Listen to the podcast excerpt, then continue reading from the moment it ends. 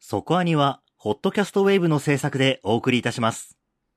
会いたいな声聞かせてよ、つながって笑顔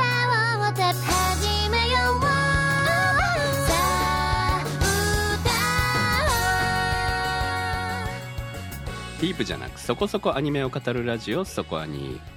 そこアニ、えー、新番組始まってみんな結構見てるんですけれども、はいはい、私あのめっちゃハマった作品がありまして、はいはい エムエフ ゴーストです。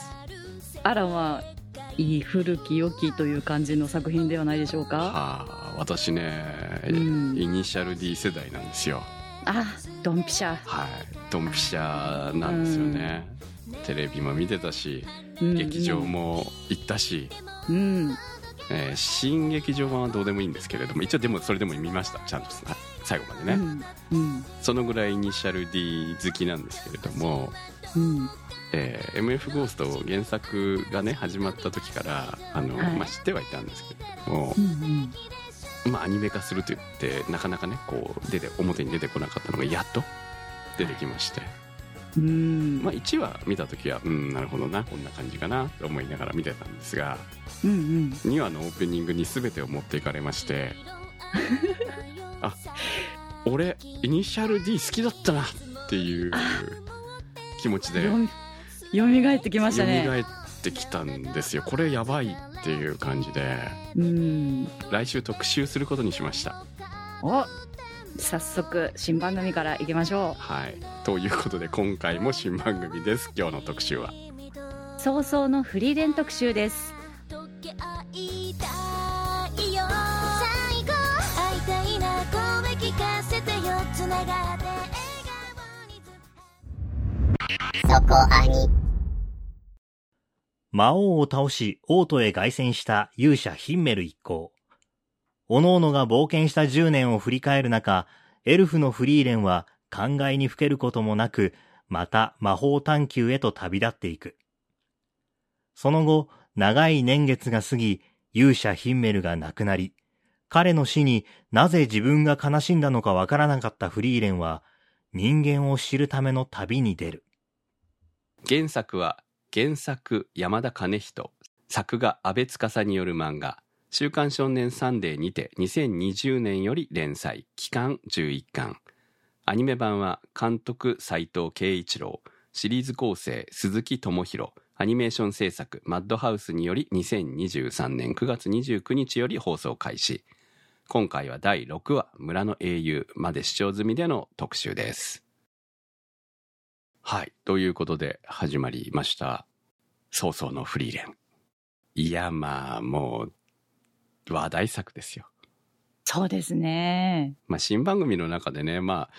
あのまあ、何より何がっていうのはこれはもうだいいちわからだいよんわまでが金曜ロードショーで放送されたということ自体が、うん、まあそれは話題になりますよね。ですね。まあ昨今あのー、いちじかんなり、はい、こう初回放送を、えー、まとめてやるっていうのは流行ってはいますけれども、まあ、その中でも、まあ、約よんわぶん、にじかんぶんですよね。を、えー、しかも金曜ロードショーという枠で深夜帯ではなく。ジブリだけじゃないんだぞと。そうですね。で、しかもその後、レギュラー放送が金曜のじゅういちじ放送になってるんですよね。うん。だから、えー、これを金曜ロードショーで見た人は、そのまま、その翌週から金曜じゅういちじに見るという形が作れる。はい、というねすごくマーケティング的に戦略練られているなという部分も含めて話題になった作品なんじゃないかと思います。力入ってんなって思いますよね。まあ力入ってますよね。いやだってあの漫画原作、原作の方の漫画がねある程度ヒットしているからといってアニメの新作をその映画ではなくてねテレビ版として作られた新作を、まあ、まとめてよんわぶん放送するっていうこのある種英断だと思うね。これ広告つくかつかないかだと思いますからやはり、うん、まあまあいろんな会社がついてたなと思いながらそこのテロップも見て面白いなと思いながら私見てましたけれども、いやせっかくねやってくれるんだからと思って私見ましたよ、金ロードショーでリアルタイムで、リアルタイム、うん、だからね今本当唯一リアルタイムで見てます。金曜昨日も見たよ、昨日、うんうん、やはり覚えやすいですね。じゅういちじ、まあ、なんか来週違うらしいけどね、うん、ずれるらしいですねはい。でもまあそういうことだと思うんですよ。配信で見るのがもう最近もう常になってきて、まあ配信ないやつは録画で見るものもありますけれども、基本そのオンタイムで見ることはないんですね今ね、アニメって私の中では、うん、はい。でもそれをそのまあじゅういちじってことは寝てないじゃん、まだギリギリ起きてる時間帯っていうところもあって、はい、見れるわけですよね、はい。まあ、我々は特に週末はあの土日土日しか土曜日は収録してることが多いんで、だからまあ土曜日の夜にやってる作品どっちにしろ見れないわけですけれどもっていうのもあるから、いやね金曜はねやられたなと思ってますね。これ毎週見なきゃいけないじゃんと思ってやっぱりこうそれまでアニメを見てなかった層にアピールするってなると、配信ってやっぱクリックしなきゃいけないから、その辺ちょっとね、間口としては、あの、いつでも見れる、どこでも見れるって分があるけど、最初の選ぶっていうところに行くまでにちょっとハードルがあるのかなってのはあるんで、こういう誰でも見れるところの時間帯でやるっていうのはいいですね。うん、あの作品面白いから見てみようかで始まるのは配信独特なのかもしれないですけど、そうじゃなく、え、こんなところでやるから話題作なのから始まるっていうことがテレビの放送の力なのかなというふうには今回思いました。うん、なんか巡り巡ってテレビから配信に移ってテレビにちょっとこう使い方を戻すみたいな。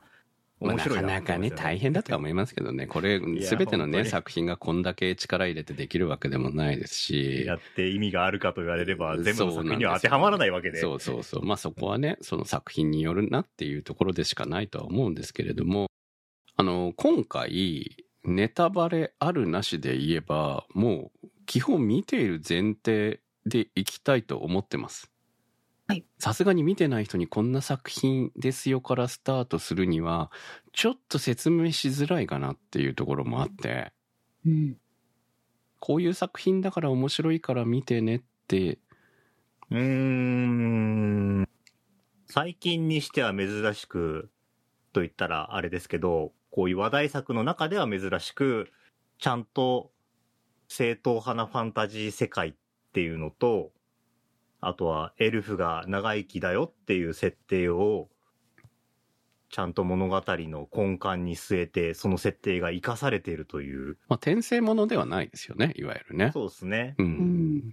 私その設定があったからこそなんか自分が日々過ごす中もなんか味わってって言ったらちょっと変かもしれないけど大切にしたくなるようなアニメだなって思いました。そうですね、長生きのエルフが今まで自分が通り過ぎてて、うんあの道端にあったものに気づいていくっていう話だと思うんで、なんかこう長い間住んでるけど近所散歩したことなかったなって思って散歩したらなんか、あ、ここにこんな家とかこんな木あるんだみたいなところに感動していくみたいな要素も結構あるから、そういう意味ではなんか自分の生活というか生き方みたいなのにちょっと余裕ができるみたいな話かなとは思う。まあだから金曜のじゅういちじに放送するのにはぴったしのような作品なわけですよ、うんうん、明日は休日だっていうね、お出かけしようぜみたいな感じですかねまあそういうこうファンタジー作品としては非常にちゃんとファンタジーしてる、うん、作品だと思うんですよね。その、うんうん、どうしても最近の作品って転生なり転移なりみたいなことが基本ベースにあった上で行われることが多いので、えー、昔はねもっとあったわけですよファンタジーものって、うん、でどんどんどんどんやっぱりそういうものに侵食されていって、ファンタジーもその前提の上に勇者は転生者で俺強えみたいな感じになっていった部分があると思う。それが全然悪いとかいうわけじゃなくて、で、えー、まあそれが全然悪いとかじゃなくて、そういう作品でももちろん面白い作品いっぱいあるわけなんで、でもやっぱりそれは時代の流れみたいなのがあるわけですけれども、まあそんな中でここで純粋ファンタジー作品がポンと出てきて、えー、まあこんな力入れて作られているっていうところが、えー、面白いところなんじゃないのかなというふうに思います。はい。ということで、さすがというか、えー、投稿をたくさんいただきました。コメントからいきましょう。すこぶるさんからのコメントです。じゅうねんの冒険が終わり、ヒンメルとの再会までごじゅうねん。出会った頃はまだ幼かったフェルンも気づけばじゅうろくさいのお姉さんに、にわで訪れた村にも半年以上滞在しているなど、人とは違う時間を生きているフリーレンの時間に対する認識の違いが本作の面白い部分だと感じました。また、かつて冒険で訪れた地へ再び赴き、冒険の思い出を振り返るシーンは、キャラクターの関係性やパーソナルな部分を知ることができて非常に良かった。一見クールな印象を受けるフリーレンですが、寒さや朝に弱かったり、少しお茶目な部分も垣間見えて、非常に魅力的なキャラクターで見ていて楽しいですね。アイゼンの頼み、そして師匠フランメがせんねんまえに残した手記をもとに、魂の眠る地オレオールを目指す冒険へ、新たな仲間シュタルクも加わり、果たしてどのような冒険を送るのか非常に楽しみです。続きまして、フェビさんからのコメントです。流れる時間というか雰囲気が素敵でアニメ化に不安だったのですが、かなり原作に寄せて作ってあり安心して見れました。個人的に別に魔法じゃなくたっての草月草の花を見つけるシーンと、回想シーンで花畑で戯れるアイゼンとハイターがめちゃ可愛くて好きです。あと魔法の描写も良さげでこれからも楽しみです。ありがとうございました。せっかくにじかんスペシャルをやってくださってので、えー、前半の話いきましょう。もう今回ねろくわまで来ているわけですよね。まだじゅうがつの中旬なんだよな、はい、そうなんとなくねにじかんものをいちわって言えばって感じではあるんですけど、まあ、現実的にはこれはねいちわいちわちゃんと分かれているものなので、えーまあ、今回はだいろくわまで来ちゃってるわけですから、まあ、そういう意味でにじかんぶんってことで約よんわぶんのお話からいきたいと思いますけど、まあ、だいいちわで冒険が終わったところから、はい、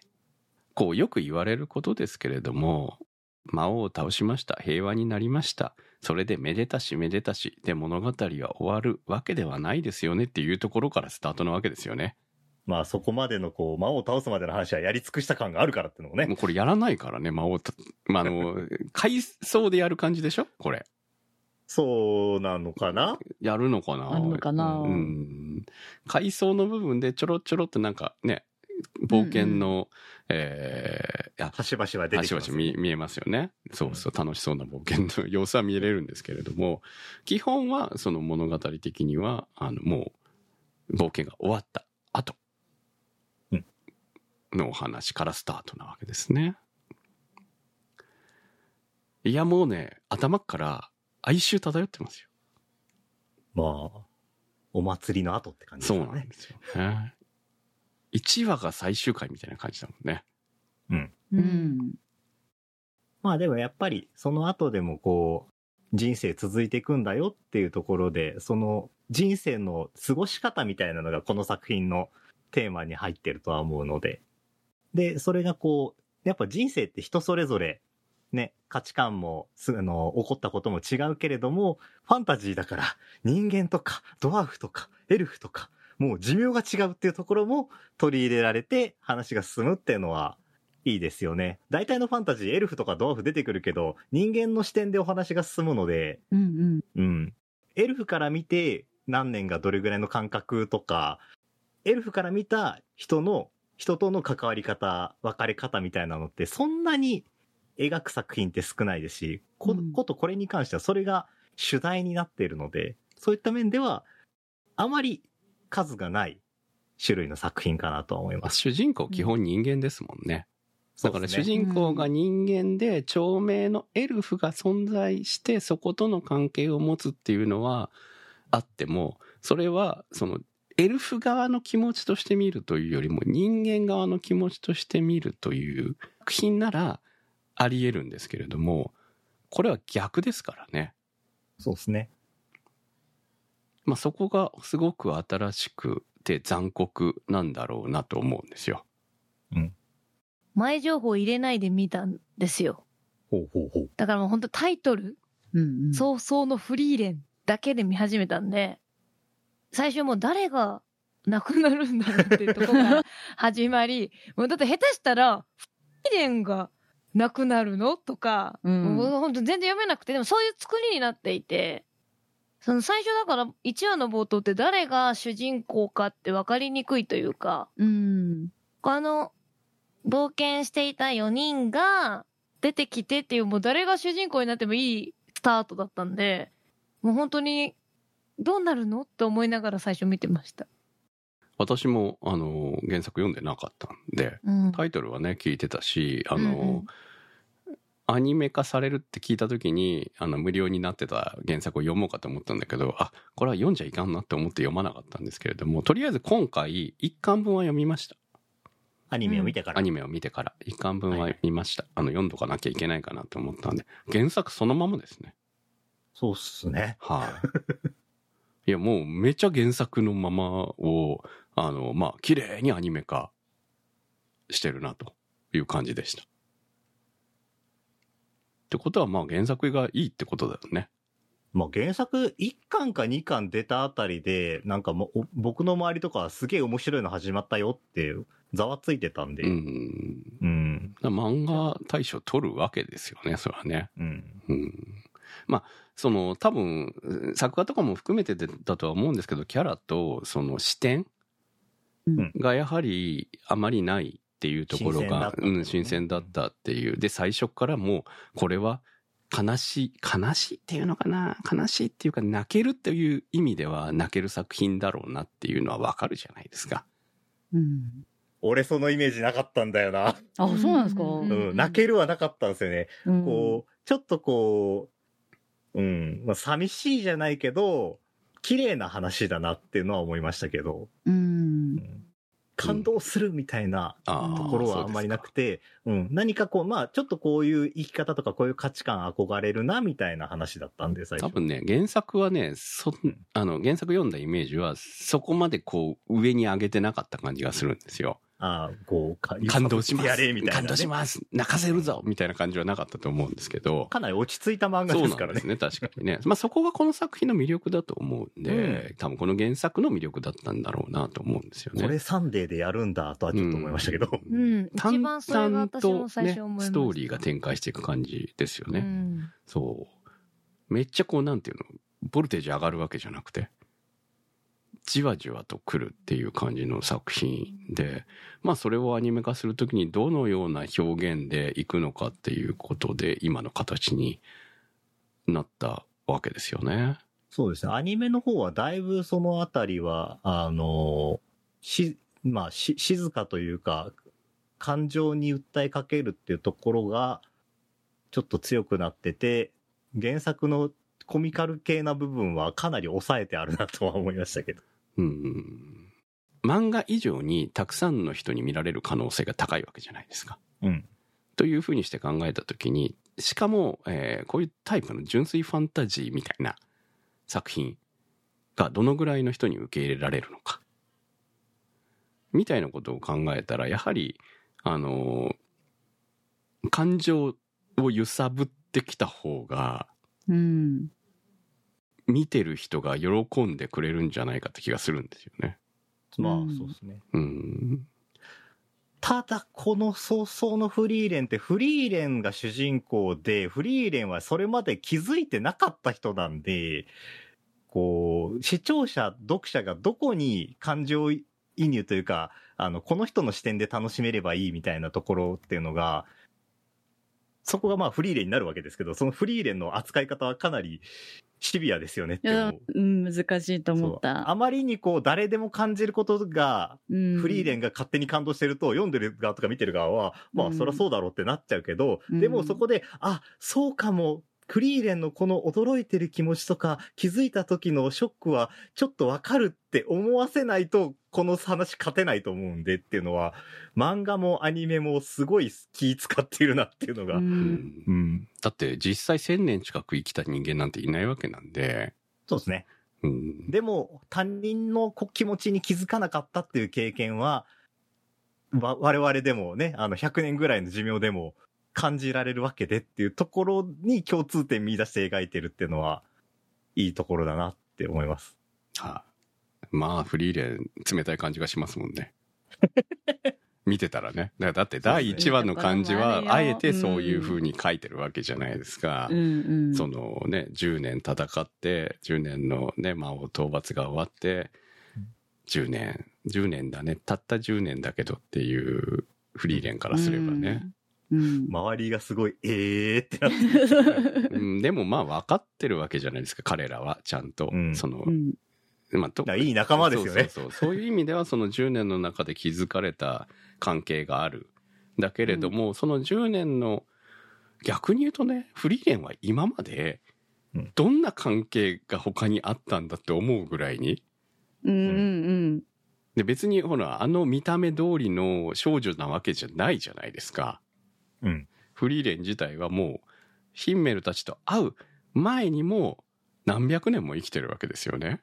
まあ、千年以上前にいたフランメさんの一番弟子だからね。そうでしょってことはもう余裕であのタイミングで千年は生きてるわけですよね。まあそうですね。そう。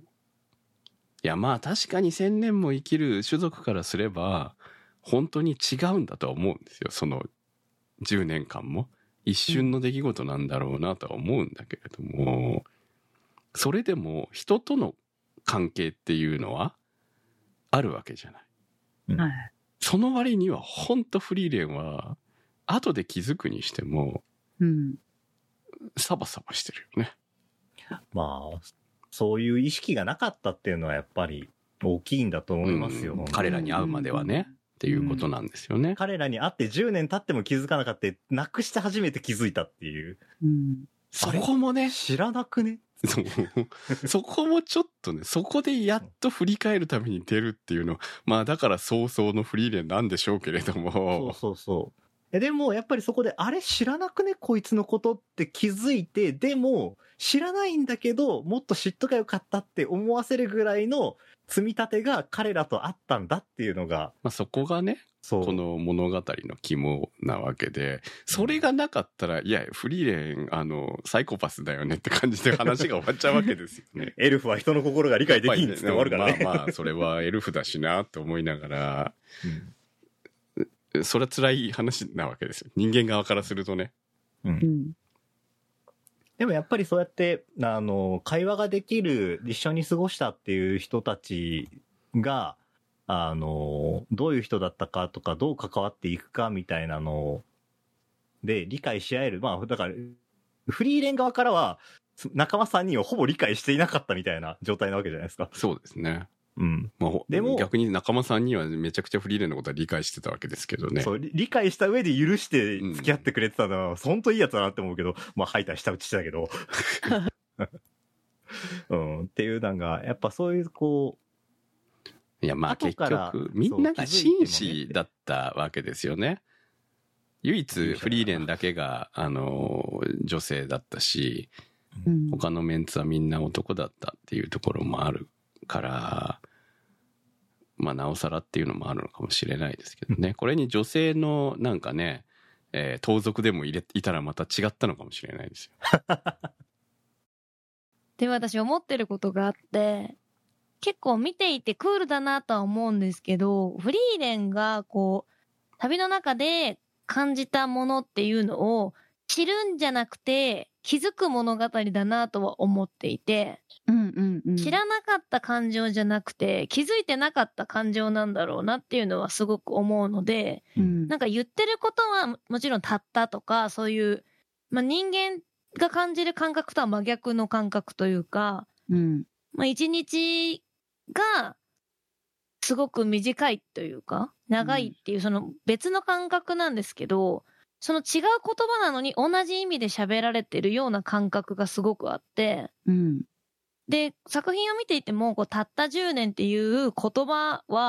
まあ言ったらマイナスなような感じはするんですけど、すごく大事なものとして感情が乗っているのが印象的だなと思ってます。大宮ランナーズハイさんからのコメントです。原作既読組です。にせんにじゅういちねんの漫画大賞でいちいということで読み始め、新刊を毎回楽しみに待っているファンです。とはいえ、原作は表現もキャラも全体的に控えめというか、派手なアクションはそれほどないという印象を持っています。全体的に連続した止め絵を見せられているという感じです。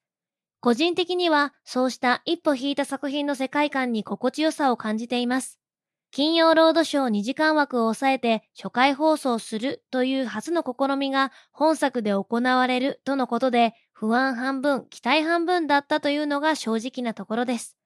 実際の放送を見ると、一本の映画として見ると平凡な印象は拭えませんが、ワンクールのアニメ作品として見るととても丁寧に作られており、制作者の力の入り具合と良心を感じることができ、ファンとしては嬉しく思いました。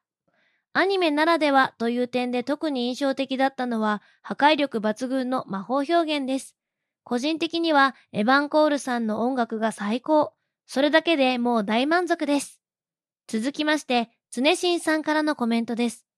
アニメ化の情報が入り、結構難しいスタートになると思っていたら、金曜ロードショーからいい入り方だと思います。はじめの人物関係、世界観を見せられたので、落ち着いて見ることができます。漫画が完結していないので、どこまで放送されるかが楽しみです。一級魔術師の話まで見たいですが、区切りが悪いかな。はい、ありがとうございます。えー、原作はじゅういっかんでまだ続いているわけですよね。この作品何話までやるんだろうね。うん、なんか結構長そうだなって見ながら思ってましたけど、もうすでに、えーうん、終わってるわけじゃないですか。ろくわってことは、あのじゅうにわ、通常のじゅうにわ形態だと半分終わってるわけですよね。うん、確かに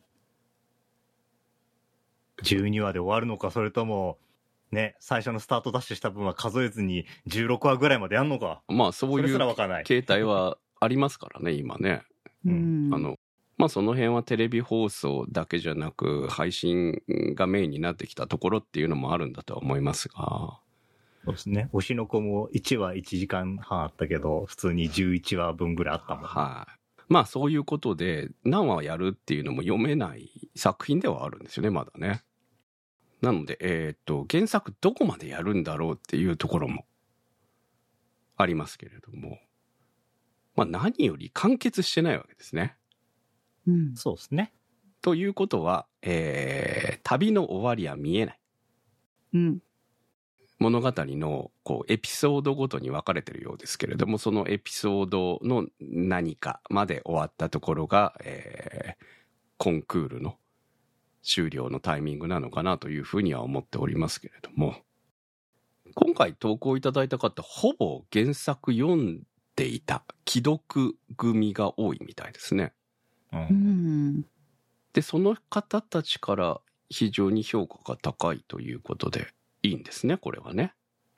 と思いますよ。僕もあの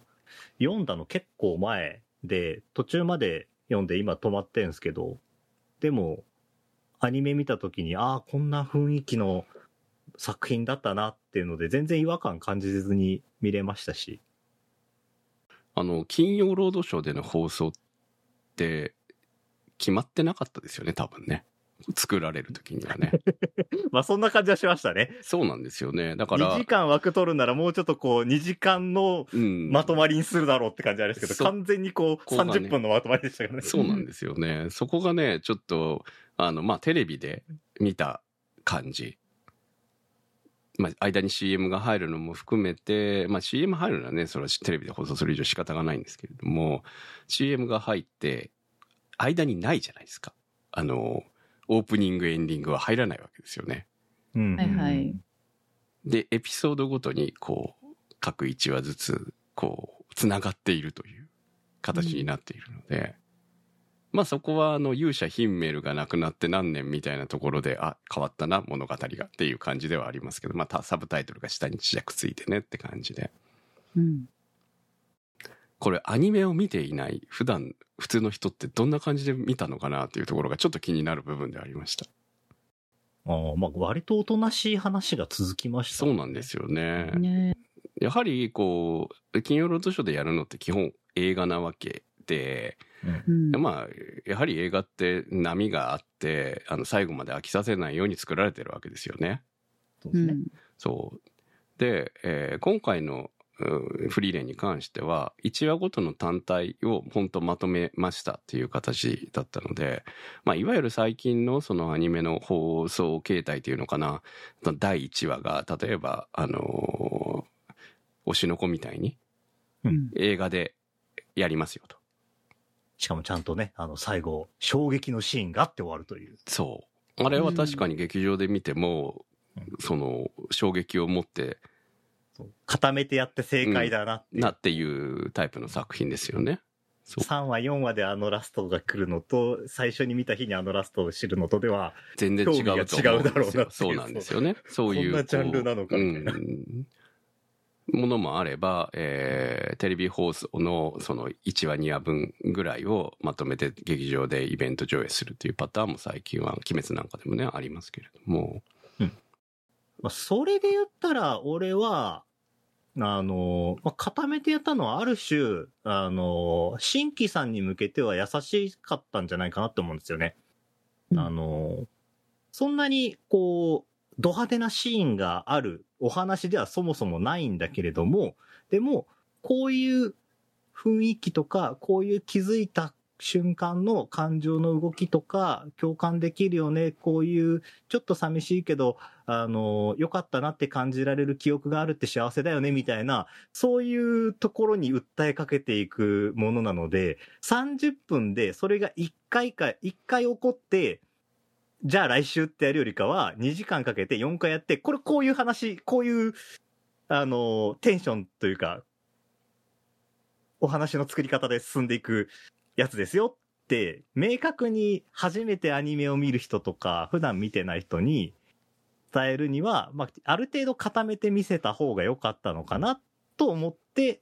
にじかん勤労でやったのはありだったんじゃないかなと思ってます。まあ最初からねこの企画を通して、えー、このにじかんぶん作ってっていうのとは全然違う作り方をされてるだろうなっていうのはまあね、見たらわかりますから、うん、なんか私が思ったのはあのそのさっきの推しの子じゃないですけど、はい、あのえーと、だんだん話を見るにつれてあの曖昧だった旅が目的がちゃんと明確になってきたっていうのがあの最近の輪だったりするので、そういった意味でもやはりまとまってやったところとこれから進めていくあの徐々に始まっていくお話とっていうのがあの分けられていたのが良かったのかなって思いました、ね、ここはね難しいところでやっぱりたくさんアニメを見ている私からすれば、うん、ちょっともったいなかったかなっていう感じがするんですよね。はいはいはい、私はねいちわずつ感動したかったかなって感じがあって、噛み締めたい派なんです。そうなんですよ。なるほどね。いちわ、まあ、まあこれはねもうあの戦略なんで仕方がないと思うし、うん、だったんですけれども、あの勤労で シーエム が入らながりながら見てたら途中眠くなっちゃってさ、うん、やっぱり シーエム 入ることによってこう気が抜けるじゃない。そうなんですよ。確かに。だから配信で見るのとはやっぱ違うわけですよね、感覚的にね。でしかもゆっくりじゃない、これ物語がさ、うん、いいことなんだけどね、ゆっくり丁寧なんですよ。なのであのでしかもこれにこうエヴァン・コールさんのめちゃくちゃこういい音楽が流れるわけですよね。気持ちいいですね。気持ちいい音楽が流れるわけですよ。それ眠くなりますよ。またなんかにじかん枠を最初からやるって決まってて、うん、作ったそのよんわまでだったらまた違ったと思うんですけど、はいはいはい、多分違うと思うんですよね、うん、本当にね、うんうん、そうでこういちわいちわっていうのは結構そこが、うん、あの金曜ロードショーを見る枠のテンポ感には合ってるんでしょうけど、そのにじかん枠ではないので。そうなんですよね、うん、っていうところが そ, そのアニメをにじかんで放送するっていうところと、その各いちわいちわをアニメを見るっていうのの違いみたいなものが、まあ今後もしかしたらこういうやり方をする時の、えー、スタッフが悩まなきゃいけないことになっていくのかなと思いますよね、うん、ちょっと正解が今正解がわからないなって。そうそうそう、このペースのお話をにじかんやって、うん、途中であの飽きて止めちゃわないかなっって思われちゃうかなっていうのか、それともこう固めてみた方が魅力が伝わるかなっていう、どっちか、これはマジでやってみないと分かんないってなると、そうってなると作品ごとによって違うし、出来によっても違うしみたいな感じになっちゃいますね。っていうのをちょっと今回はあの改めて感じたなっていうのが、でもまあ金曜ロードショーやれますよという企画が通ったらそれやりたいよね。やりたいよね。やりたいよね。多分ね。ね、でももうその時点ですでに作品はできてるわけじゃないですか。うん、特に頭なんてとっくにできてるわけだと思うんですよね。そしたら作り変えられないよね、やっぱりね。うん、うん。だからまあこれはこうするしかなかったんだろうと思いますけれども。でもまあ金労のにじかん見て全部見全部見て面白いなと感じてくれた人は多分この後の話もずっと面白いなで通れるはずなので。まあそうでしょうね。うう実際、うんうん、視聴率もまあアニメとしてはいいという話も聞きますし。いいですね。いいですね、それは。だからまあ、時間帯と枠もいいですよね。うん、だから狙った通りのね。うん、金曜のじゅういちじというその。なんか癒しを求めてるような人たちが見るのに非常にいいタイミングに癒しのアニメをやってる感じじゃないですか。うん、という意味ではあの枠と内容が非常にあってこうなかなかねアニメだって今ほら音楽シーンとか見てもアニソンばっかなわけじゃん。アニソンじゃないですけどそのミュージシャンがアニソンを歌ってるわけでアニソン歌手が歌ってるわけじゃないけれども、でもそんなのがこう席巻しているわけなので本当はもっとアニメが、ね、地上波の下の時間帯に降りてきてもおかしくないわけですよ、うん、昔みたいにね。昔みたいにね。でもそこまではなかなかいかないわけじゃない現実的には、うん、新あくまでもまだいまだに深夜アニメとしてやっている。だから本当考えたら絶妙な時間だよね、うん、そうなんですよね。じゅういちじっていうのはね絶妙な時間だなと思うし、いやだってもっとしちじとかなんかはちじぐらいにやってたらこうもうちょっとこうオープニングとか違うところが歌っててね、あまりこれ早々のフリーレンっぽくないなみたいなことになってたかもしれないじゃないですか。いやでもそういう意味じゃちゃんとこうね今時の人たちが歌っているわけなので、そういやだからその辺も含めてじゅういちじにやるアニメっていうのでギリギリのこの深夜とかアニメファンのノリを引き継いだ上で、うん、あの一般の人たちが見れる時間帯ギリギリのところだなっていう、うん、いや本当に間ですよね。そう、そういう意味では狭間にいるよね、うん、そのあたりも含めてこれは多分この時代にこのフリーレンのアニメ化の際にこういうことがあったんだっていうことがまあいずれまた何かの時に語ることになるのかもしれないですよね。なれるといいですよね。こっからちょっとか空気変わったよねとか傾向が変わったよねみたいな、うん、放送系ってそのアニメが人気人気言われながらじゃあ一般にどんだけ落ちてくるんだっていうところはその結局はテレビでの枠なのかなって思うんですよね。もうある種テレビの中のアニメ枠っていうのはどんどんどんどん追いやられていってしまったわけで、うん、まあ別にもう昔よく言ってたみたいにもうごじにごじぐらいに子供に見せるアニメをやりましょうみたいなものも多分もう違うと思うんですよね。そうですね。それ子供を塾に行ってるわけだからっていうようなね、うん、テレビが思考みたいな考えももう今ほぼないわけですないわけですよね。それでもその分野にあの顔が出せるぐらいにあの広がったっていう。そう、そういうことですね。だから一時追い出されたものがある程度こう復権できるかどうかっていうのはそのアニメのが持つ力が、えー、テレビの中で、まあ、実際私もこんなにねテレビ見ないわけですよ言うほどはね、うん、でテレビでアニメを見ることもあんまりないわけですよね。そうですね。録画しているものが配信を見るにしても配信をテレビで見てるわけですから、えー、だからテレビでその放送時間帯で見てるわけではないっていうふうにして考えるとまあそこを気にすることなのかは分からないけれど、でもスポンサーとかお金が集まるとかいうことを考えたらやはりそこも大事な部分だよねっていうことで、うん、まあだからここでそのこの尺を取れて、えー、やれたということが、まあ、次につながる形、うん、他局も含めてね、うん、っていうことになっていけばいいなというふうに思いますよね。笹メガネさんからの投稿です。第一印象としてセリフでは説明をしていない余白の部分の見せ方が心に残りました。最近は説明過多な作品も多い中で、このような演出をアニメで見れることにとても新鮮味を感じています。余白といえば、空の描写があるカットを多用しているのも印象的ですね。また、アニメという媒体だからこそ味わえる余韻もとても素晴らしく、漫画という媒体ではページをめくるスピードによって物語が進む時間が調節できますが、アニメですと数年、数十年という単位で時間が一方的に淡々とあっという間に進んでいく様に、フリーレンの時間感覚をより追体験できるようになった感覚が見ていて興味深かったです。ヒンメルたちとの冒険だけでなく、これまでのフリーレンの人生には様々な出来事があったはずなのに、なぜヒンメルとのじゅうねんほどの旅の時間だけがあれほどまでにフリーレンに影響を与えたのか。その部分に関してはそこまで感情移入ができていない状態なのですが、旅の終わりにヒンメルともう一度言葉を交わすことができた時には、きっと感動してしまうのでしょうね。ありがとうございました。物語の方は、えー、フェルンとシュタルクというね、弟子が、うん、前衛、まあ、パーティー組まないとね、うん、いけないわけなので、まあ、フリーレンが大魔法使いだとはいえ、まあ、そういうファンタジーあるある要素もちゃんと入っているというね、うん、でもまあフリーレン一人で生きていく分には全然魔法使いでいいわけですよね。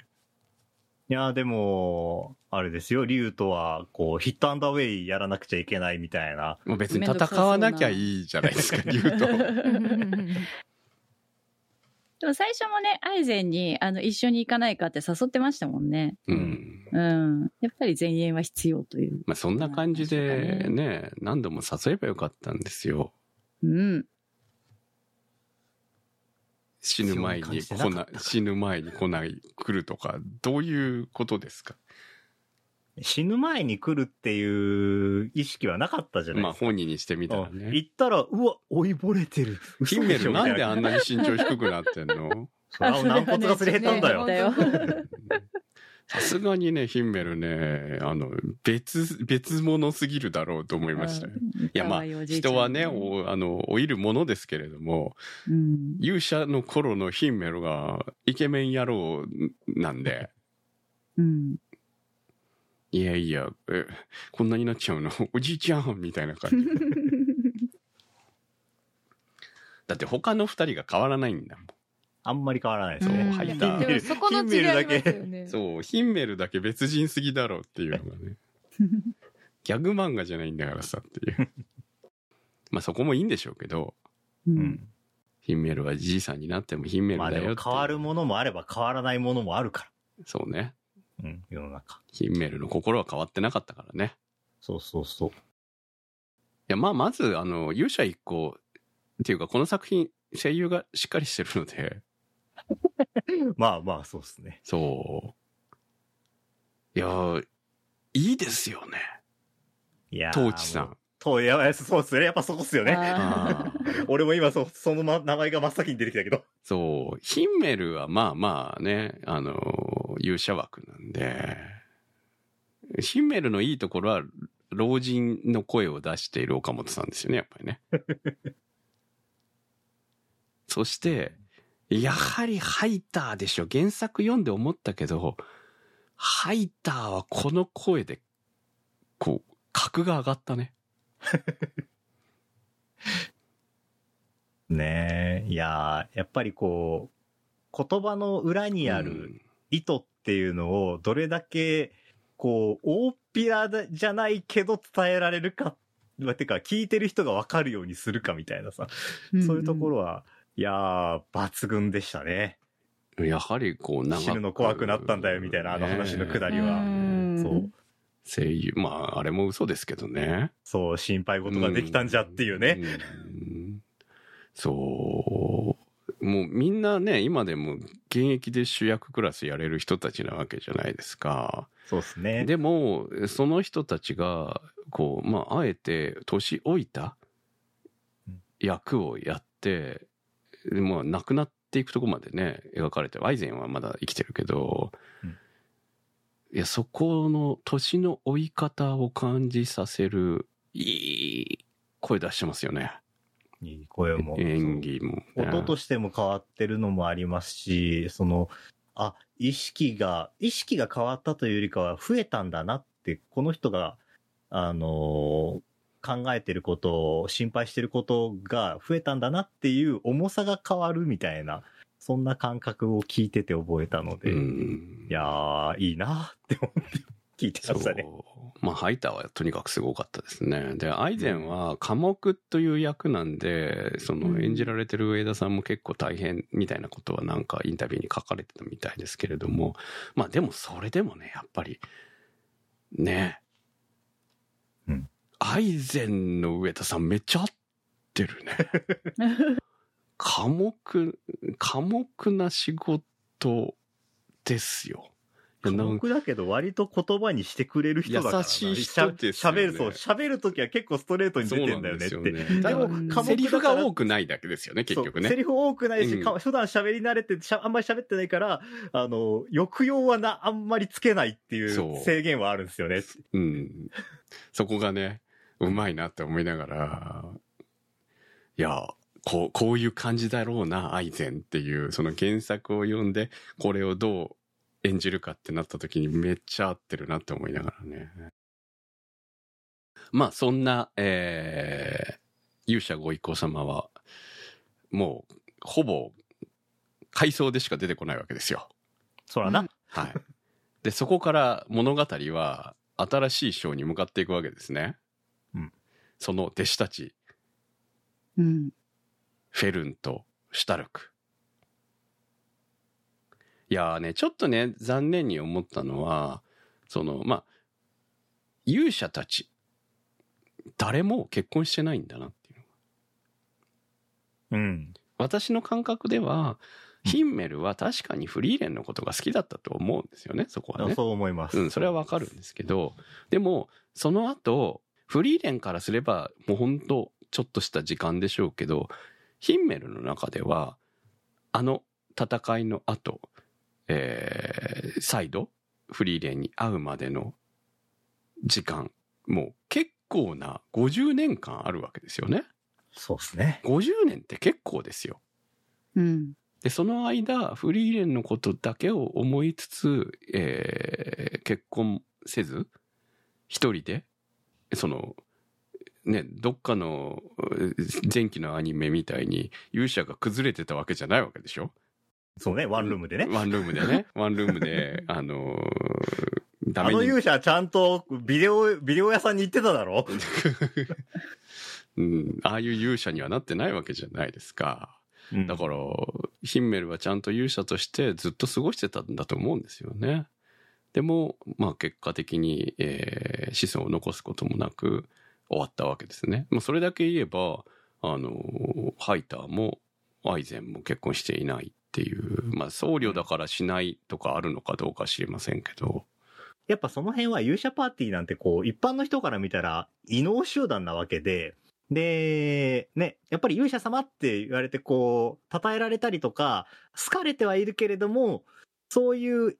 同じ目線に立って一緒に歩んでいける人たちではなかったのかもしれないなっていうところが、結構このパーティー全員誰とも伴侶ができてないみたいな感じのところがこうね、うん、も持つもの持たざるものとかちょっとやっぱり違う人なんだよねっていうのが物悲しさみたいなのが感じられて、僕は結構好きなんですけど。ああ、なるほどね。そういう取り方もありますね、うん、そうそう、うん、でその中でヒンメルはフリーレンが好きだったけど、でもフリーレンに今あのアタックしに行ってもフリーレンは理解できんだろうなっていうぐらいにひあのフリーレンのことが分かってるから、あえていかそこまでいかなかったみたいなことを考えると、ヒンメル君いいやつだなっていうのはすごく思う、まあ、い, いいやつだけど悲しくないかっても思うんですよね、うん、やっぱりね。でもなんかその辺のこうなんか息抜きとか、うん、息抜きに女遊びをあの何燃えない程度にやるぐらいのことはやってたんじゃないかなとはちょっと思ってますよ。なんか口でそうなんかあのナルシストっぽいことは言ってますけど、うん、どうだったんだろうなっていうところがあって、そう正直そう、うん、そう分かんないところがまたこう言及してないところがいいとは思うんですよ。まあね、確かにね、うん、そうなんかね、子供がいてもね、それこそそこに勇者ヒンメルの子供、うん、息子がこのパーティーの中に加わるとかだったらよかったのになってちょっと思ったりはしたんですよね。あの結局みんなあくまでも弟子じゃないですか。あそうじまあ、それもそれもかっこいいとは思うんだよね。物語としてはかっこいいとは思うんだけど、一人も結局いなかった、血筋がいなかったっていう形。いや分かんないけどね、この後出てくるかもしれないけど、まあ分かんないですけどね、分かんないけどね、今のところそんな感じではなさそうだなっていうところがあえてなのかなと思いながら見ているというところではありますね。だってね、ハイターが残したものはフェルンで、アイゼンが今残しつつあるものがシュタルクでみたいなところはあるから、はい、ヒンメルがね、あの残したものってのも多分出て、それが出てきて、そこが締めになるんだろうなとは思ってはいるんですけど、うん、このお話は。そうね、うん。そうなってほしいなと思いますよね。なるほどね。うん、それがフリーレン本人になるのか、それとも別のものとして出てきて、すごく読者を納得させるものが出てくるのかってのはあるけど。うん、でもやっぱりそうやってこう、血筋以外にも、あの、心のつながりで継承されるもの、の積み重ねられていくものっていうのが、人間の社会の、あの、成り立ちなんだよっていうところも含めて、僕はそういう、あの、地以外のところにも見出すみたいな話は、このフリーレンのすごい好きなポイントではあるんです。うん、そう考えると、あえて出さない可能性もありますよね、そういう部分もね。うん、そうそう。うんうん、それこそヒンメルが守ったこの世界そのものだったりとか、するかもしれないし、みたいなね。笹眼鏡さん書いてましたけど、旅の終わりにヒンメルともう一度言葉を交わすことができた時にはと言われてますが、いやーどう、まあ今のところそこを目指しているわけですよね。うん、目指すけど実際に喋れちゃうと無粋な感じはするよなとは思う。そうでもなんかそれもあるんですけど、でも少年漫画で、うんうん、サンデーなんで、はいはい、まあもしかしたら全然そのままストレート、あ、結構恋愛の話を聞いてると、ね、うん、すごく大人な視点な感覚だなと思っていて、うん、なんか見ていてその伴侶がいるいないとか子供がいるいないとか、うん、そんなに私は疑問に思わなくて、でその点も考えると、うんうん、結構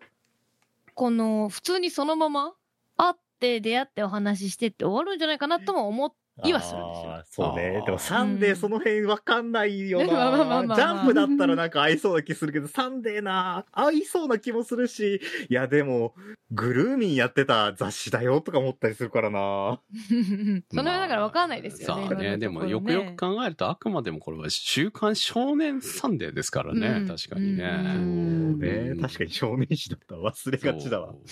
あまりにもね、ファンタジーとして作り込まれてるんで。うん、そのガチガチのファンタジーで、まあこういう、まあある種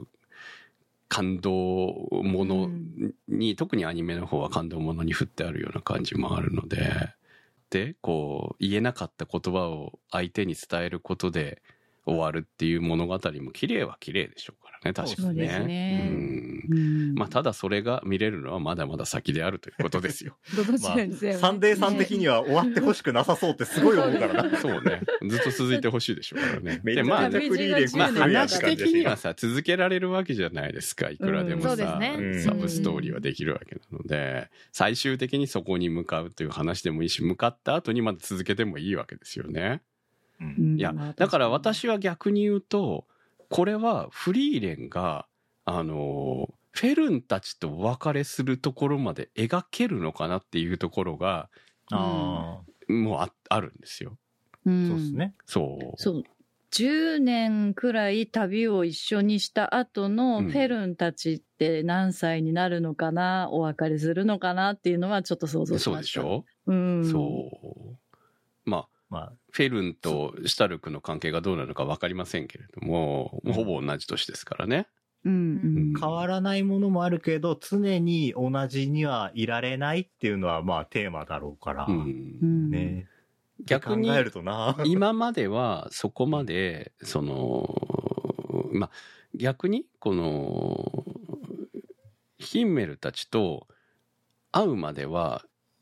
気にしなくて済んだことを、うん、今回旅することで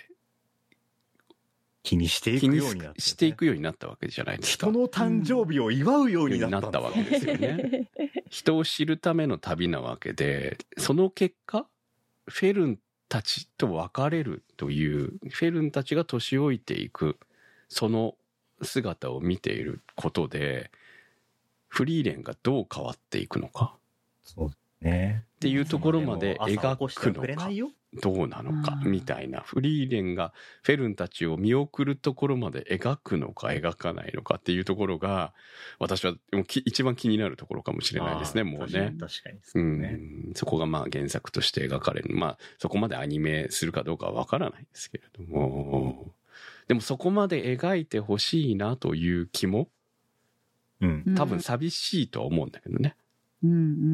うん、悲しい別れなのかその幸せな別れなのかわからないですけれども、でもそれこそふたりに子供とかできたら続いていったりもするかなとは思う。そうですね、あのふたりはなんか関係を持ってもおかしくなさそうだなっていう感じもあるんで、恋愛の部分はあえてここに来るのかなっていう気もしないでもないですね、うん、今知ったんですけどもうにクール決まってるんですねこの作品ね。あ、そうなんですか。来年さんがつまでやると、うんうん、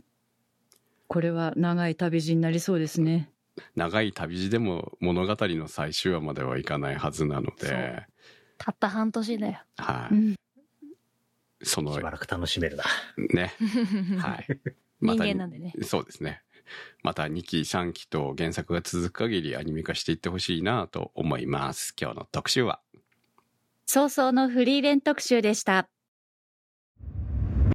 そこアニ、そこアニサポーターズ募集。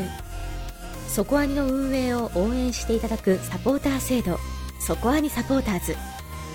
いっしゅうかんいっかげつのチケット制で応援していただいた方のお名前を番組内でご紹介いたします。好きな作品の特集に合わせてのスポット応援も大歓迎。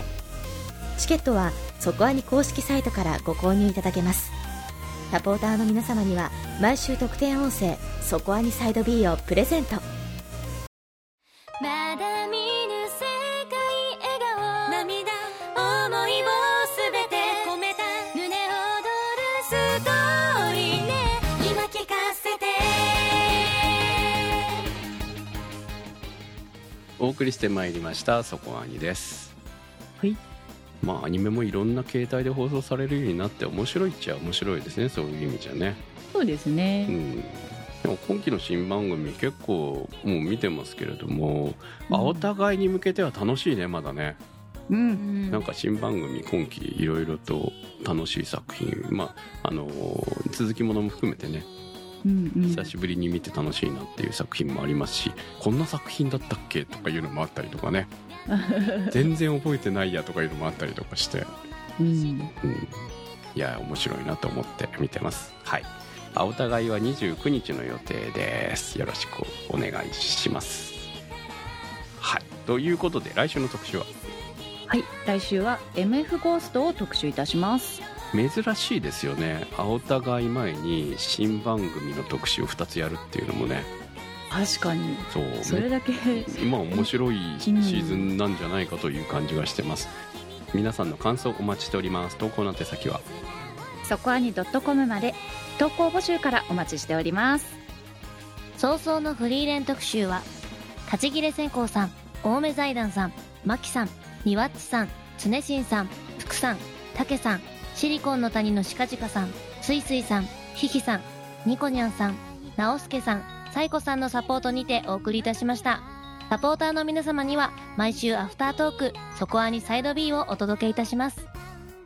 今週もサポートありがとうございました。それではまた来週お会いいたしましょう。お相手は私くむと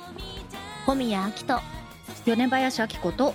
宇宙世紀仮面でした。